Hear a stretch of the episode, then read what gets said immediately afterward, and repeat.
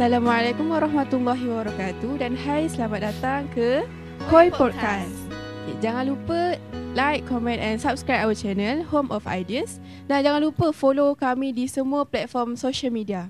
Okay, so hari ini bersama kami host anda pada hari ini saya Dayan Nur Asrina. Saya Mazrina Izati. So Mas, hari ini kita nak borak pasal apa Mas? So macam korang tengok dekat tajuk YouTube kita, kita nak rungkaikan pasal Unfolding Secret Pusat Kebudayaan Musim. So mestilah korang macam tertanya-tanya pasal Pusat Kebudayaan Musim ni, ada ke Pusat Kebudayaan Musim ni? Musim pun ada pusat kebudayaan kan? Ha. So nak tahu uh, apa kelab-kelab bawah dia, keistimewaan dia semua kan. So hari ni kita bawakan guest special untuk korang. Kapla KMKS iaitu Zarif. Kapla eh. Apa Kapla khabar ke? Zarif? Baik, Sihat? sihat. Alhamdulillah. Alhamdulillah. Okay. Sebelum kita nak kupas lebih lanjut lah pasal pusat kebudayaan ni, kita nak tanya lah, um, Zarif macam mana boleh terjebak dengan pusat kebudayaan ni? Memang minat ke ataupun ikut member ni? Macam mana boleh terjebak eh? Macam mana boleh join tiba-tiba kan? Uh, personally, first kali tu minat lah. Minat memang daripada sekolah rendah dah join. Nasyid, uh, pidato, benda-benda macam tu lah. So just teruskan je lah. Masuk you, uh, nampak bahagian seni dan kebudayaan ni terus lah. Terus go lah masuk situ. So maksudnya dah terekspos daripada sekolah rendah kan? Ah, uh, dah terexpose lah daripada sekolah rendah. Um, time sekolah rendah tu, mungkin boleh cerita apa pertandingan-pertandingan yang pernah masuk ke? Time sekolah rendah, Hmm. Sekolah rendah macam tu lah nasyid. Hmm. Nasyid, nasyid lah yang utama. Wakil sekolah ke? sekolah ni? negeri, Wah, wakil negeri. pakai negeri pernah. Lepas tu syarahan bahasa Inggeris, debat juga lah. So macam masuk sini nak tengok apa benda something yang tak try lagi dan kita just go for it lah, try benda baru. Hmm. Macam tu lah. So macam tadi kan dah dengar macam mana boleh terjebak dengan pusat kebudayaan kan. So macam boleh tak ceritakan sikit macam uh, latar belakang pusat kebudayaan ni. So orang luar pun mesti macam tak tahu. Macam ada ke pusat kebudayaan musim ni kan. Uh, so boleh tak ceritakan sikit. Latar belakang eh? Kalau nak tahu daripada awal sekali Awal macam Bagi yang baru masuk ni kan? Korang tengok pusat kebudayaan tu kan? Dia tak sama macam dulu. Dulu apa ni Pusat kebudayaan tu dia Kecil je. Dulu uh, Pusat kebudayaan ni Dia sub unit je dekat Under HAP So dia jadi just, dia just jadi Unit kesenian dan pengurusan tak silap. Lepas tu uh, dan pada masa tu kalau ada antara korang yang daripada ahli-ahli pusat kebudayaan masa tu nak ada seorang je nama dia Cik Ani. Cik Ani seorang je Staff. uh, staff dekat situ. Sebab tu dia uh, jadi sub unit je. Lepas tu masuklah uh, Encik Ismail. Encik Ismail Ahmed. Itu kita punya ni lah. Kita punya the real kapla untuk pusat kebudayaan ni. Dan Encik Aro. Masa tu bila dah masuk jadi tiga orang tu sub unit tu dia dah terpecah daripada HAP. Dia dah jadi unit. So bila dah jadi unit tu barulah dia jadi pusat Kebudayaan. Pusat kebudayaan macam sekarang ni lah. Tapi uh, sekarang pun ada benda dulu pun tak sama macam sekarang. Uh, uh, apa yang tak sama tu dulu kalau macam sekarang kita boleh nampak ada yang daripada pusat kebudayaan dia ada yang baju hitam, baju biru, baju merah, baju merah. Oh. Uh, dulu tak macam tu. Dulu semua sama. Satu unit yang kecil Ah, je lah. Tak kecil Maksudnya dulu Dulu tu Kita tak terbahagi kepada KMKS KPK dengan KPPS Dulu nam, satu nama je Nama dia uh, Urus Urus Setia Seni rasanya Urus Setia Seni Tak ingat lah Tapi Kira satu tu je. gabung semua. Ah Gabung satu. semua Satu je Oh. Okay, kira bila kita cerita pasal kebudayaan kan. Hmm. Hmm. Ke, dalam kebudayaan ni ada macam-macam. Ada menari, ada menyanyi. Um, macam tadi Zarif ada mention kita ada beberapa kelab under pusat kebudayaan. Mhm. So, boleh tak explain lagi lanjut uh, pasal kelab-kelab under pusat oh, kebudayaan yang, yang pasal tiga kelab tu lah Yes. Okay macam Macam korang semua dapat tengok Macam saya Baju merah daripada KMKS lah Hmm. Dalam KMKS ni Dia ada uh, Bawah-bawah dia Dia ada Atra Atra Iaitu teater lah Lepas tu uh, Berlakon-berlakon lah Alpha Aksi Alpha Aksi tu maksudnya dia handle bahagian fotografer dan videografer. Macam uh, macam tu. Um, unit media lah kiranya. Oh, media. Dan yang lagi satu Profito. Profito tu uh, keusahawanan, keusahawanan seni. Dia menjual produk-produk menjual produk-produk seni yang pusat kebudayaan ni dah dah cipta dah reka lah. Kenalah dengan nama Profit ya. Ha ah. Kalau kalau KPK pula KPK pun rasanya dia terbagi kepada empat juga. KPK ni dia more kepada penulisan lah. Penulisan. Hmm, karya-karya. Karya-karya macam tu. Uh, bersyair, berpantun, khot. Oh, hot pun ada. Uh, khot pun ada. Kalau KPPS ni dia persembahan. Persembahan seni. Persembahan seni ni kalau korang tengok yang ada dekat atas pentas tu macam tu lah. DK Barat, uh, nasyid. Dia macam nyanyi-nyanyi lah mostly macam tu. Oh, menari pun ada. Uh, menari pun ada. So kalau dekat PK ni korang boleh nampak ah kalau yang jenis-jenis macam rancak-rancak sikit borak apa semua ah itu geng-geng KPPS lah geng-geng yang persembahan seni sebab dia dia memang tujuan dia untuk ke Buat depan persembahan. ah buat persembahan ah kalau nampak yang macam pendiam-pendiam sikit tu ah tu geng-geng KPK lah dia banyak banyak muhasabah diri banyak untuk mendapatkan karya macam tu kan Gerah idea. Ah nak kerah idea tu dia banyak duduk diam macam tu. Kalau macam KMKS macam? KMKS ni dia ikut lah. Tengah-tengah lah. Tengah-tengah lah. Ada nak join ah nak join yang geng-geng bising pun boleh tapi kadang-kadang macam Okay sampai situ je kot. Oh, Ah faham. kalau nak join yang senyap sangat pun tak boleh kak. So kita tengah-tengah je lah macam tu. So macam tadi kan kita dengar pembahagian-pembahagian kelab dekat bawah pusat kebudayaan ni kan. So mestilah orang uh, audiens semua nak tahu uh, apa kelebihan pusat kebudayaan USIM ni berbanding uh, universiti-universiti lain sebab universiti-universiti lain pun ada je pusat kebudayaan juga kan. Uh, so macam apalah kelebihan uh, pusat kebudayaan USIM ni?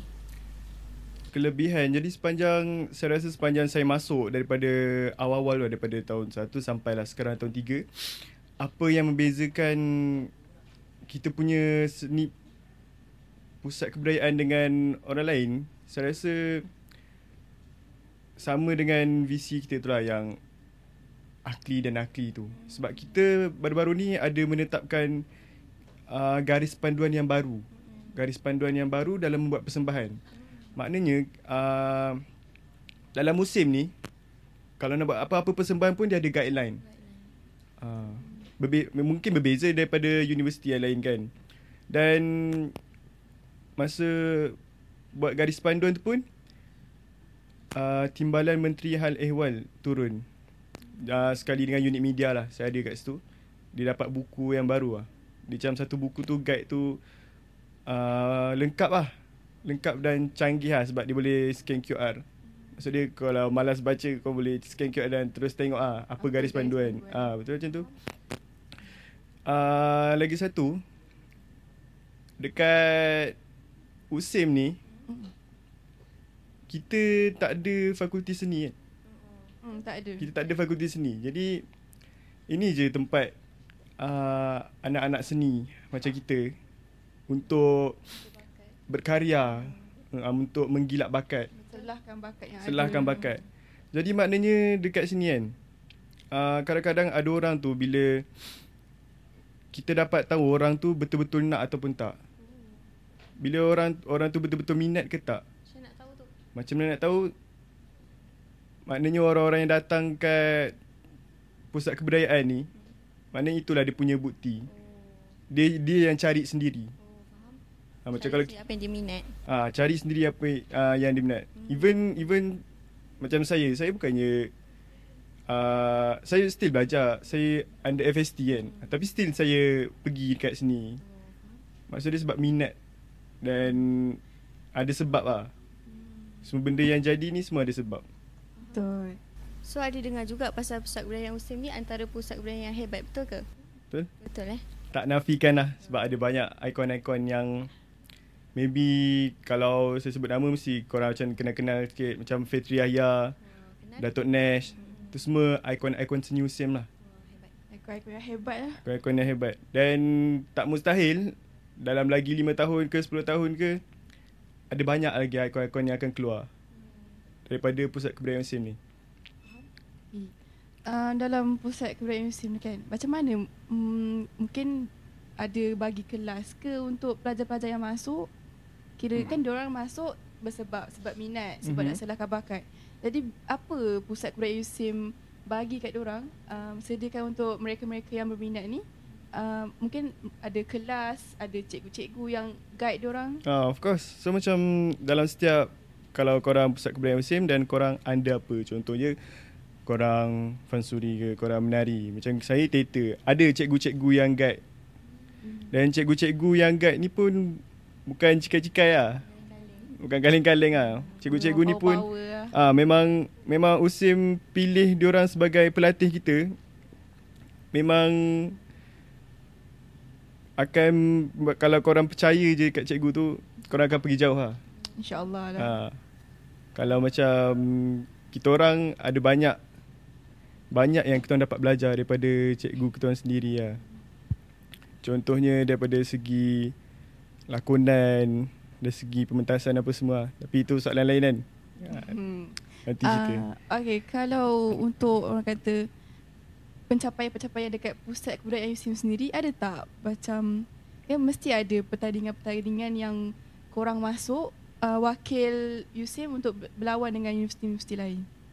Oh, ada ni, uh, ni nak macam maksudnya pusat kebudayaan sendiri ataupun kelab saya ke ataupun semua. Semua. Kalau pusat kebudayaan uh, memang lah, itu macam benda wajib tahunan lah. Walaupun kita tak ada fakulti seni, kita lawan dengan kita akan kita berentab juga dengan universiti-universiti yang ada fakulti seni. Hmm, Dengan cerita um, USIM, uh, pusat kebudayaan USIM ni antara pusat kebudayaan yang terbaik antara universiti-universiti awam. Ah, Betul, ke? Pusat kebudayaan yang terbaik uh, di bawah naungan Cik Mail lah. Cik Mak. selaku pengarah kita pusat kebudayaan ni. So dah lama juga kita ni uh, menjadi kebudayaan yang terbaik di antara universiti-universiti yang lain lah. So itu lah. Nak tanya sikit ah. Tadi kan uh, Zarif ada kata macam sekolah rendah masuk um, dalam bidang-bidang macam nasyid semua kan. Aha. Macam dekat sini pergi ke MKS, pergi dekat Teater. Ah, uh, teater. So memang minat ke ataupun macam ka- kalau nak masuk dekat nasyid kan KPPS kan. Ah. Uh, so macam Macam mana tiba-tiba masuk ke MKS kenapa tak masuk ke PPS? Sebab daripada nasyid kan dulu. Oh dia macam ni lah. Kalau sebab kita semakin mendewasa ni, kita macam semakin mencari potensi. Potensi diri kita kan. Okay lah, kita power nyanyi. Uh, maybe ada sesetengah orang tu dia akan work on it. Macam dia akan terus nyanyi-nyanyi-nyanyi lah. Tapi kalau macam saya, saya suka try benda baru. Uh, kita Teater ni Kalau teater ni Dia Memanusiakan manusia Macam mana tu memanusiakan manusia Faham tak? eh? Teater memanusiakan manusia Bila kita masuk teater ni Bila kita belajar teater ni Kita Dapat kenal Dan kita dapat push kita punya Potential emotion Sampai Sampai Maksimum. Kalau Maksud dia macam Dia beza tau. Dia beza kalau Teater dengan berlakon drama. Apa beza je tu? Beza berlakon teater dengan drama. Hmm. Dia kalau drama ni Okay lah In case kalau korang dapat skrip kan? Kita dapat skrip Baca baca baca Baca baca baca Action. Baca cakap cakap cakap Lepas tu tiba-tiba macam tersalah Cut Boleh boleh retake Boleh reshoot Kalau teater Kalau kau tersilap ke Kau tersalah kau teruskan? Orang tengok lah ha. Maksud dia Itu lah beza dia Kira teater ni live lah kan? Teater dia live dan kita punya bila teater ni orang akan tengok daripada hujung rambut sampai hujung kaki. Hmm. Kalau drama okey lah kalau okey macam dalam TV tu just nampak rambut sampai sini kan. Teater ni orang tengok daripada atas sampai bawah. Semua benda yang jadi semua orang nampak. So even pergerakan-pergerakan kecil tu pun orang akan tengok. Itulah maksud dia kita kat situ kita belajar. Um, Okay, kita dah dengar daripada Zarif uh, Banyak tadi dia dah cerita pasal pusat kebudayaan Yusim um, Mungkin kita berehat sebentar dululah Untuk kita, sebelum kita kupas lagi lanjut So jangan ke mana-mana Kembali selepas ini.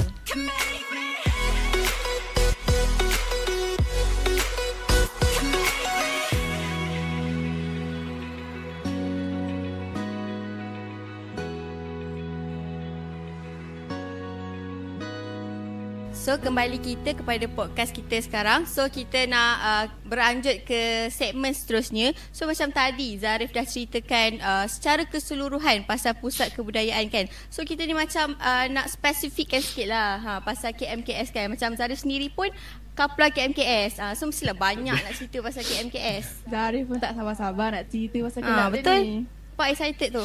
Nampak excited eh? Nampak tu. Nampaklah sikit Okay uh, Nak cerita daripada mana? Ni? Okay lah, saya cerita daripada awal lah.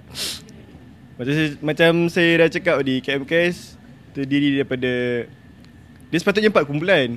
Teater, Profito, uh, Alpha dan Aksi Tapi Alpha dan Aksi ni dia selalu bergabung lah, bergerak dengan Sekali lah sebab dia orang kan uh, video dan kamera kan. So Itu lah.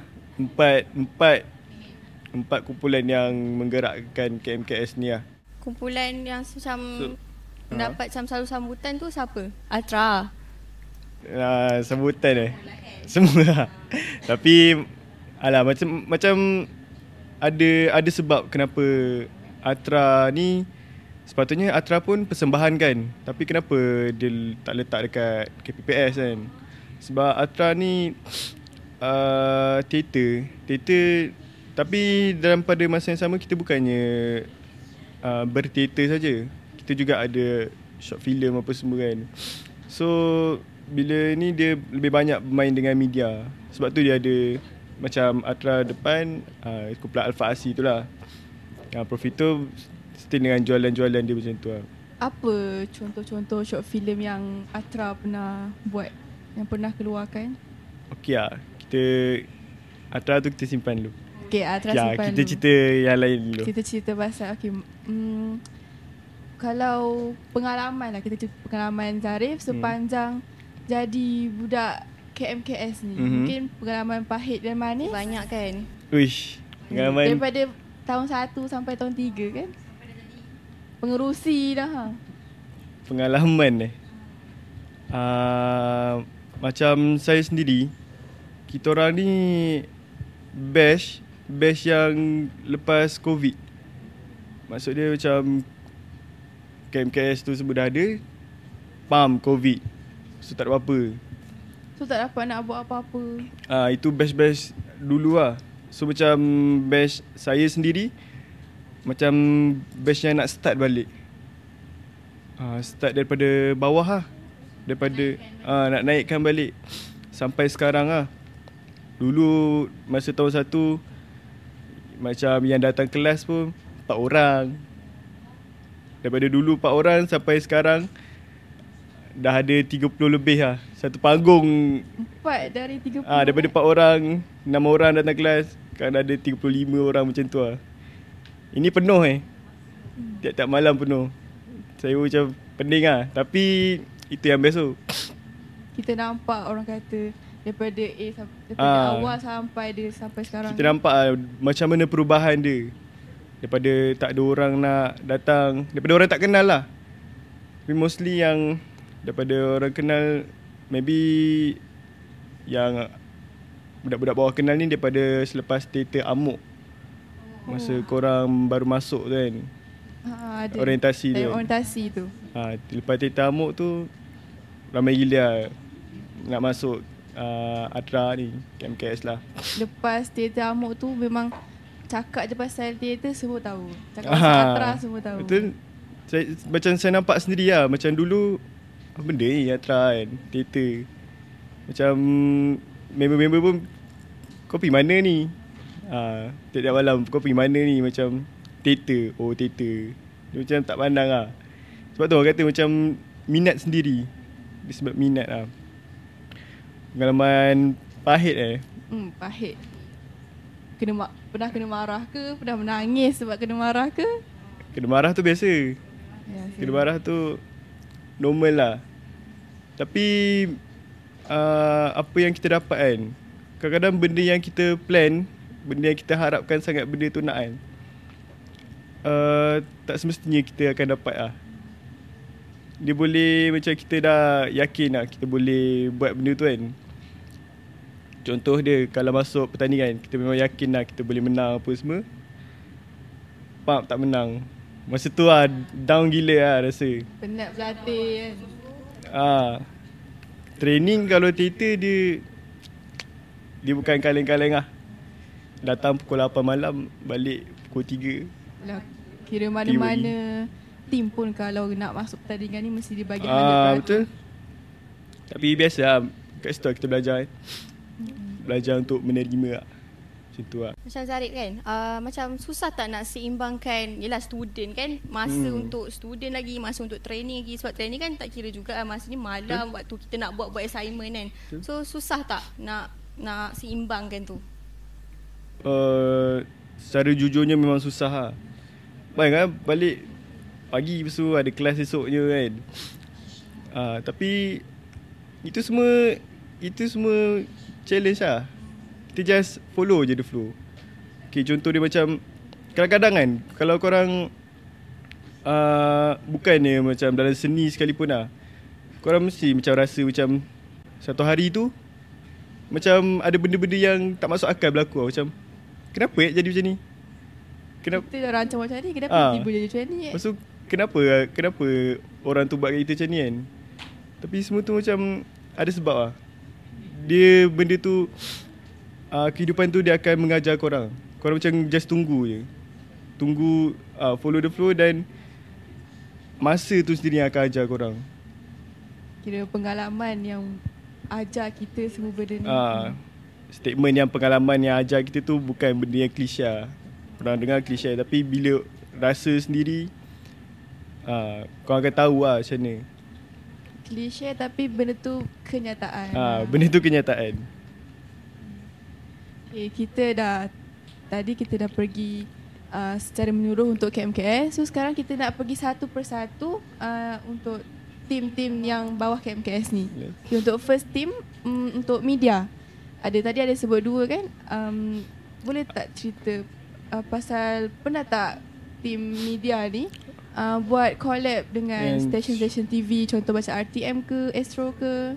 Oh, uh, media Alpha Artsy ni setakat ni uh, collab tu belum lagi tapi kita orang uh, join pertandingan-pertandingan yang diorang anjurkan lah.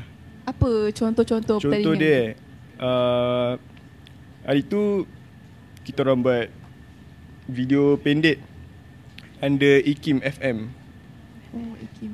Buat Ah. pasal apa tu? Pasal Tajuk dia Kain Putih Which is saya juga direct cerita tu Oh. uh, Dapat nombor 6 rasanya Ni Enam. lawan antara apa? Lawan antara IPT satu Malaysia Daripada MM, MSU MMU MMU sekali Semua IPT masuk Dalam So penyertaan kat situ 300 lebih. Kira tu ramai. 300 lebih. Lepas tu dia saring saring saring.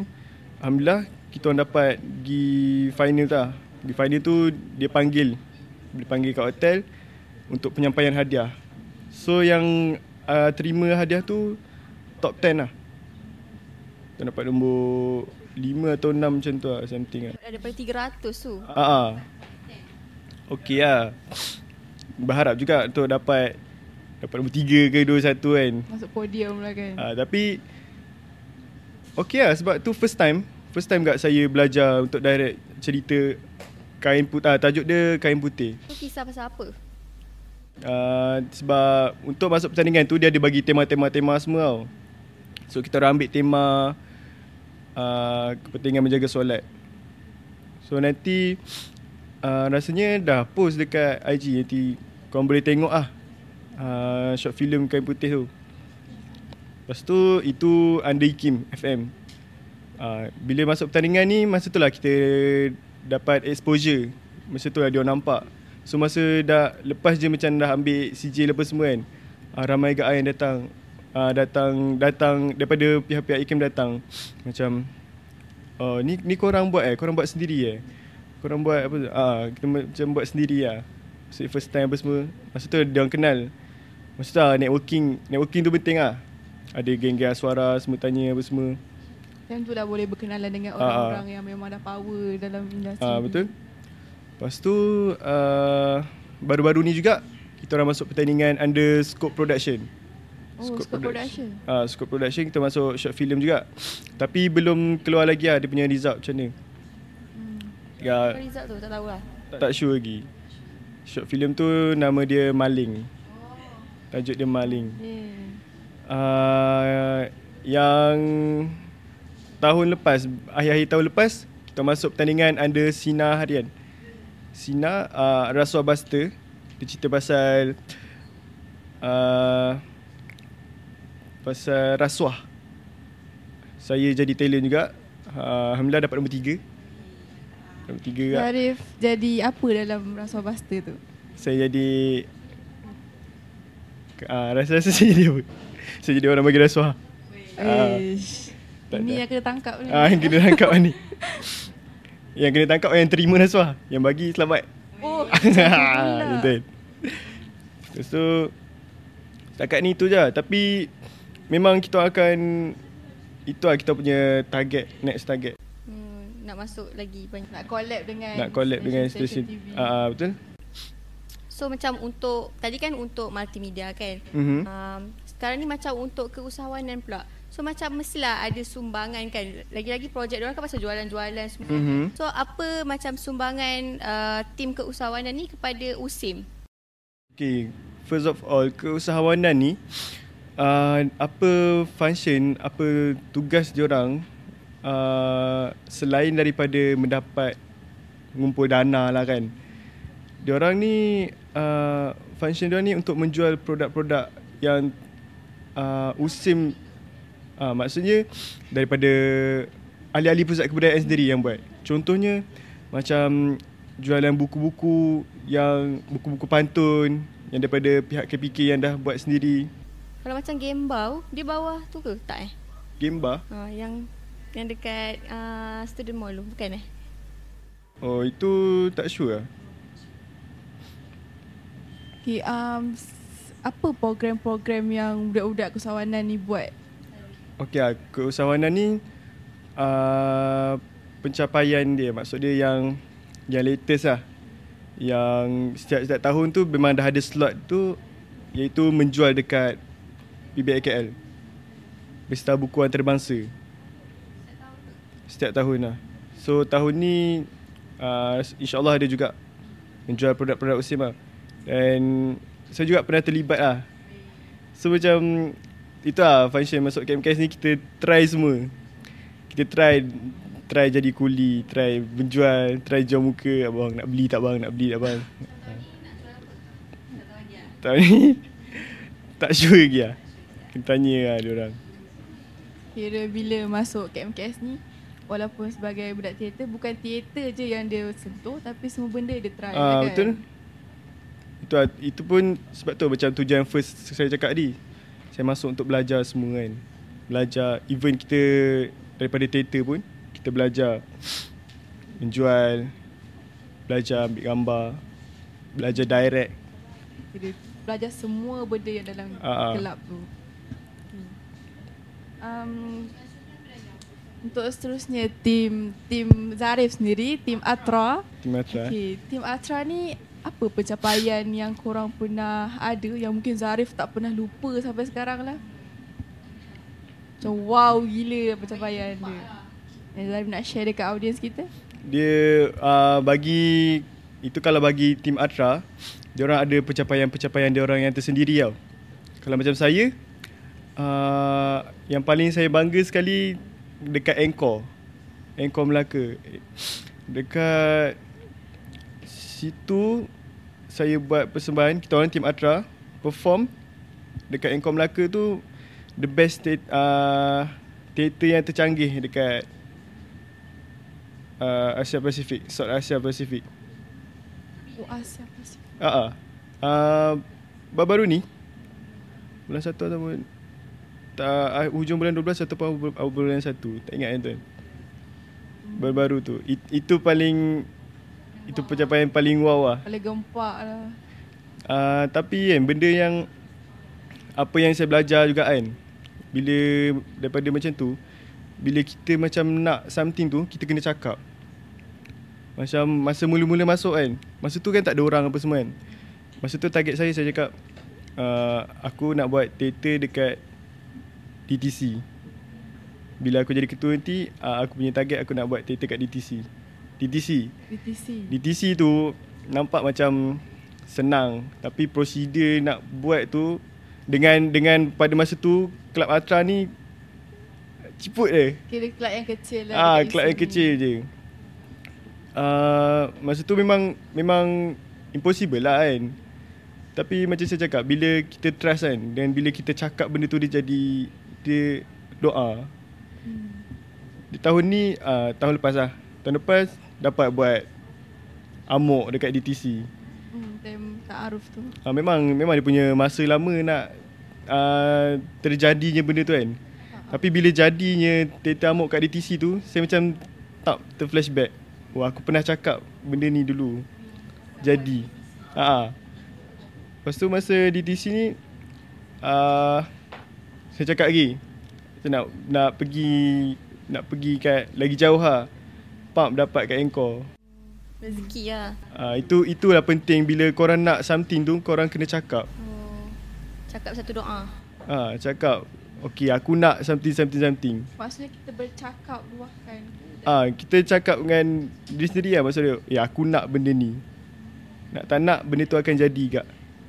Dia kata macam orang kata kalau kau nak kau buat insyaAllah kau dapat. Ah. Macam tu. Kadang-kadang uh, dia macam doa dia bila dia jadi satu kepuasan tau bila dapat tau. Dia macam pak. Siapa je tak happy Ah, bila kan. kita dah plan something jadi benda tu. So yang Encore tu kita orang buat collaboration dengan Kejar Tayang. Kejar Tayang tu grup daripada cikgu kita orang sendiri lah. Dan Simple. Ah, cikgu teater kita orang, cikgu Alung Silalahi. Dan daripada tim Randai Negeri Sembilan. Dan juga pelakon-pelakon pelakon-pelakon yang terkenal. Contoh dia uh, dengan Nisa Idrus. Nisa Idrus kalau korang tengok cerita Melo untuk Fidaus, dia jadi watak jahat tu. Ah, tahu tahu. Dia berlakon sekali. Ah. Lepas tu Saiful Wazin baru-baru ni Pendekar Awang dia berlakon. Ah, lepas tu ada penyampai penyampai radio Selangor FM. Ah, diorang sekali, kita orang sekali lah. Lepas tu kita dapat buat networking dan kenal. Kenal dengan artis-artis lah. Macam mana korang panggil artis-artis tu nak join uh, buat sekali tu? Uh, semua sebab cikgu kita orang. Cikgu kita orang ni memang memang dalam industri lah kiranya. So bukan bukan dia kita yang panggil dia, orang yang dia orang nampak Atra punya capabilities so dia orang panggil kita untuk uh, perform dekat teater best teater tu lah. Teater tu Dia tercanggih orang lah. yang panggil korang. Ah ah. Wah, kira gempak Atra musim ni. Alhamdulillah ha. Teater tu bagi saya canggih sebab dia stage dia kat bulat tengah tau. Lepas tu dia boleh berpusing. Stage ada empat. Empat stage. Bila macam setiap scene tu berpusing.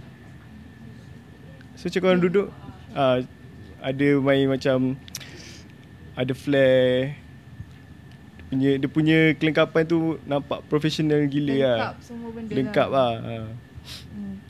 Okay, Tadi uh, kita dah tahu pasal kelebihan-kelebihan. So orang pun mungkin dah tertarik dah nak masuk pusat kebaya. Hmm, tak sabar-sabar nak masuk. Tapi macam mana? Macam mana uh, pengambilan ahli-ahli baru untuk pusat kebaya Islam ni sendiri? Hmm.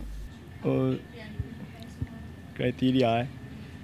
Kriteria untuk masuk first first kali korang kena tengok lah. Korang kena set kat diri korang lah apa. Korang kena tahu lah apa yang korang korang minat.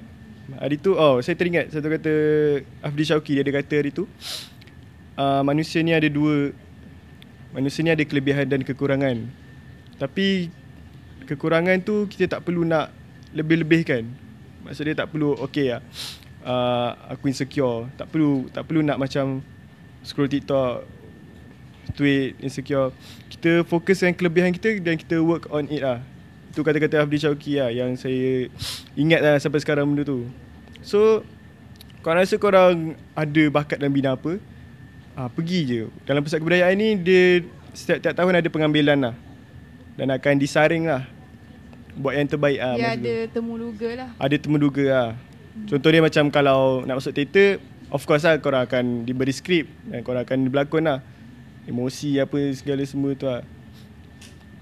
Hmm, Macam setiap tahun pengambilan tu uh, ada limit ke apa ke?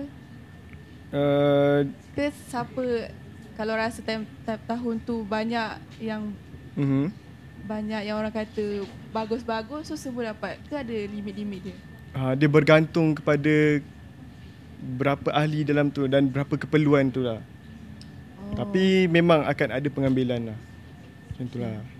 Kira um, mungkin boleh sedikit kata-kata ayah akhir Zarif Ah, Macam untuk nak encourage orang luar untuk masuk join pusat kebudayaan USIM ni.